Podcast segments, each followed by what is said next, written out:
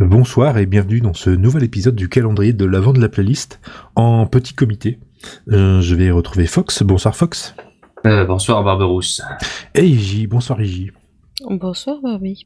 Et pas d'invité aujourd'hui parce que des fois on peut pas tout le temps en avoir d'autres.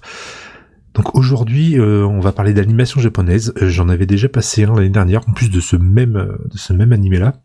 Fox, on va parler de quoi ? Eh ben, on va parler d'un animé qui est très très cool et qui s'appelle Mushishi, et plus précisément du titre qui, s'a, qui s'intitule Suyu wo Sugon.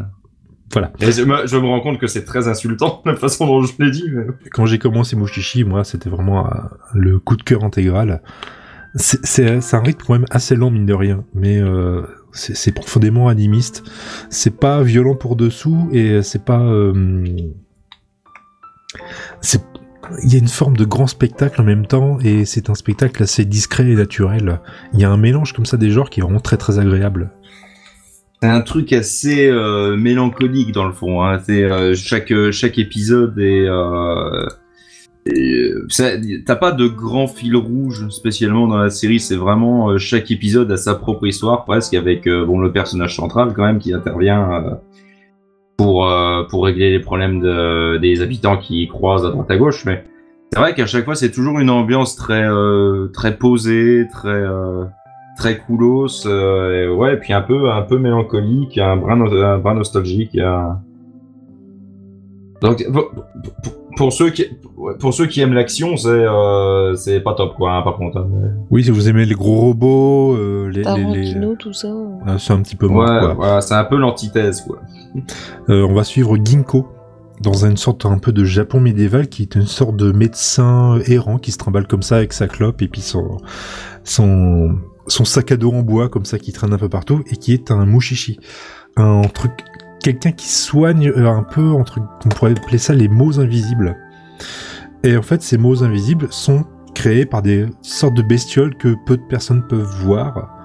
Et elles sont quasiment... Euh, bah, on peut pas les voir, on peut pas les toucher, on peut pas les sentir, sauf qu'elles ont quand même une influence vers, envers les humains. Un peu comme des bactéries, des choses comme ça, une forme de vie assez simple. Lui, il les voit et il est là, pas pour les chasser, faut forcément le détruire, mais au moins essayer d'un peu de... de soigner les humains, c'est leur apprendre à vivre avec eux. Et c'est un peu cette philosophie-là de, dans, dans la série qui est très agréable. Et parce que en plus, euh, c'est parce que ça s'appelle des mushishi, euh, ils sont pas tous nocifs. Dans les mushis. Les mushis, ouais. Ils, se, ils sont pas tous nocifs dans mes souvenirs. Parce que j'ai regardé la série il y a quand même euh, quelques temps maintenant, hein, donc j'ai plus tout, euh, j'ai plus tous les souvenirs en tête. J'avais, euh, j'avais beaucoup aimé, mais il me semble me souvenir que tous les types de mushis n'étaient pas forcément nocifs. Ouais, il y en a des totalement inoffensifs, il y en a des très ouais. dangereux, il y en a des... Voilà, t'en, t'en as qui ouais, se rapprochent d'une sorte de, de virus magique, quoi, un peu. Hein, de... En quelque sorte, ouais. Puis il y en a, ils, ils feront rien du tout. Et il y en a, faut pas... Dans certaines conditions, ils feront rien, dans d'autres conditions, ils vont être plus dangereux. Et, ça me fait euh... penser à quelqu'un. Oui, toi. Et euh, en fait, ce qui se passe, c'est que on, on va suivre ce personnage à travers des rencontres, à travers, à travers ses voyages, un peu son histoire aussi, parce qu'il est un petit peu bizarre avec ses cheveux blancs et un œil qu'on voit pas.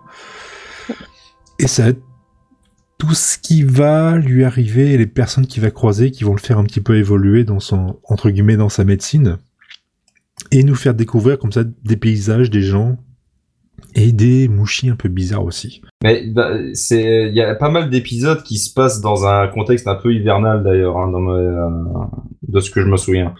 Les t'as, quatre saisons. Ouais, t'as, t'as beaucoup, euh, mais t'as beaucoup de, de blancs en fait. Euh, c'est un animé où euh, moi j'ai, j'ai vraiment un souvenir de beaucoup de blancs et euh, c'est pour ça que ça fait, ça nous a fait un peu penser à, à l'hiver, quoi.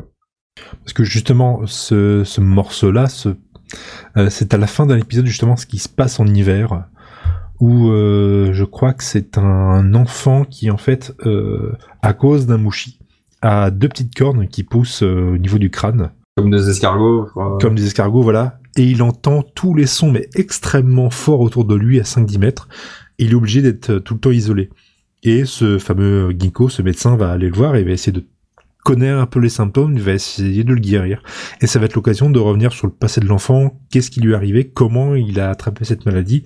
Et il y a souvent une histoire un peu triste, mélancolique, une erreur toute bête ou quelque chose, et c'est pas une série où tout se finit forcément bien. Ah non, t'as des épisodes qui sont euh, vachement tragiques, hein, dans... bah, même pas mal, hein. Hein. Pas mal. Euh, ouais. Je pense que c'est, c'est la moitié, quoi. Faudrait que, faudrait que je me revoie la série, parce que franchement, je l'ai pas, je l'ai pas revue depuis que j'ai maté il y a au moins cinq six ans, quoi. En plus, j'ai, en plus, j'ai les D V D. Bon. Euh, les D V D sont vraiment très très bien. En plus, c'est sorti. Lisez le manga aussi si vous avez. C'est vraiment bien. Ouais, mais il y a euh, pas l'épisode la musique. Des rêves. Euh, c'est, c'est le genre de, de, de, de bestiole étrange où en fait, euh, qui, enfin, qui va euh, utiliser et essayer de réactualiser le folklore euh, japonais. Dans, au Japon, par exemple, il y a des fantômes qui peuvent se, qui peuvent se cacher dans les oreillers. Et bah tiens, en fait, le fantôme dans l'oreiller, c'est un mushi qui, qui est planqué qui est quelque part. Il y aura un effet sur, sur la personne. S'il abuse de, si, s'il est un peu sensible ou quelque chose comme ça. Et il va y avoir des effets parfois totalement dramatiques. Ça se finit rarement bien, faut avouer. Et puis, des fois, on a un peu de chance, ça se finit bien. C'est vraiment un très très bon animé. Et puis, même, de toute façon, euh, là, globalement, l'O S T de, l'O S T est vraiment excellente. Alors, manga d'origine de Yuki Urushibara, qui est une mangaka, qui a vraiment très très grand talent. Et la bande originale de Toshio Masuda, qui a fait quelques petites choses intéressantes, dont L'Autre Monde, je vous le conseille celui-là, parce que dans le genre euh, bonne nouvelle, euh, déprécie, euh, bonne nouvelle, joie et tout, il est là. Euh, Animation Runner Kurumi aussi, il a fait un petit peu de Naruto, de Maho-romatic, et surtout, ah, attention Fox, mm-hmm. il a fait la bande originale d'Excel Saga. Oh Oui oh C'est ce mec qui a créé la bande originale d'Excel Saga. Formidable, ça. C'est... On aurait pu mettre du Excel Saga aussi, mais, ouais, euh, non, mais peut-être ça, pas. Ça, ça fait moins hiver quand même. Ça fait un poil moins hiver. Enfin bon, voilà. Mushishi, je pense que c'est un gros coup de cœur, au moins partagé par euh, ouais, ouais, moi et Fox. Ouais, ouais. Faut que, faudrait vraiment que je me la remate parce que euh, ça me manque un peu ce genre de série vraiment très euh, très calme, posée, quoi, où, où tu te tu poses devant et puis tu te poses pas trop de questions. Voilà. C'est une série que tu, moi, c'est le genre de série que je regarde sous la couette. Ouais, ouais, avec un petit chocolat chaud ailleurs. Non, et puis, ouais, et pendant l'hiver, je crois que c'est parfait. Manquerait plus qu'un peu de neige quand même hein, pour, euh, pour, euh, pour avoir le truc, euh, le combo parfait. Bon, on va attendre un peu. Ouais. On s'en est fini de cet épisode. Alors, Grincheux, tu veux nous parler de quoi maintenant ? Eh ben, je voulais vous parler du Cyclocast. Vous pouvez me retrouver avec mes comparses Mogor, Proculus, Crazy Warthog. Et euh, plus récemment, euh, Denis et, et Guillaume. Merci, Mimi, ça a l'air vachement bien. Du vélo au quotidien et du vélo utilitaire.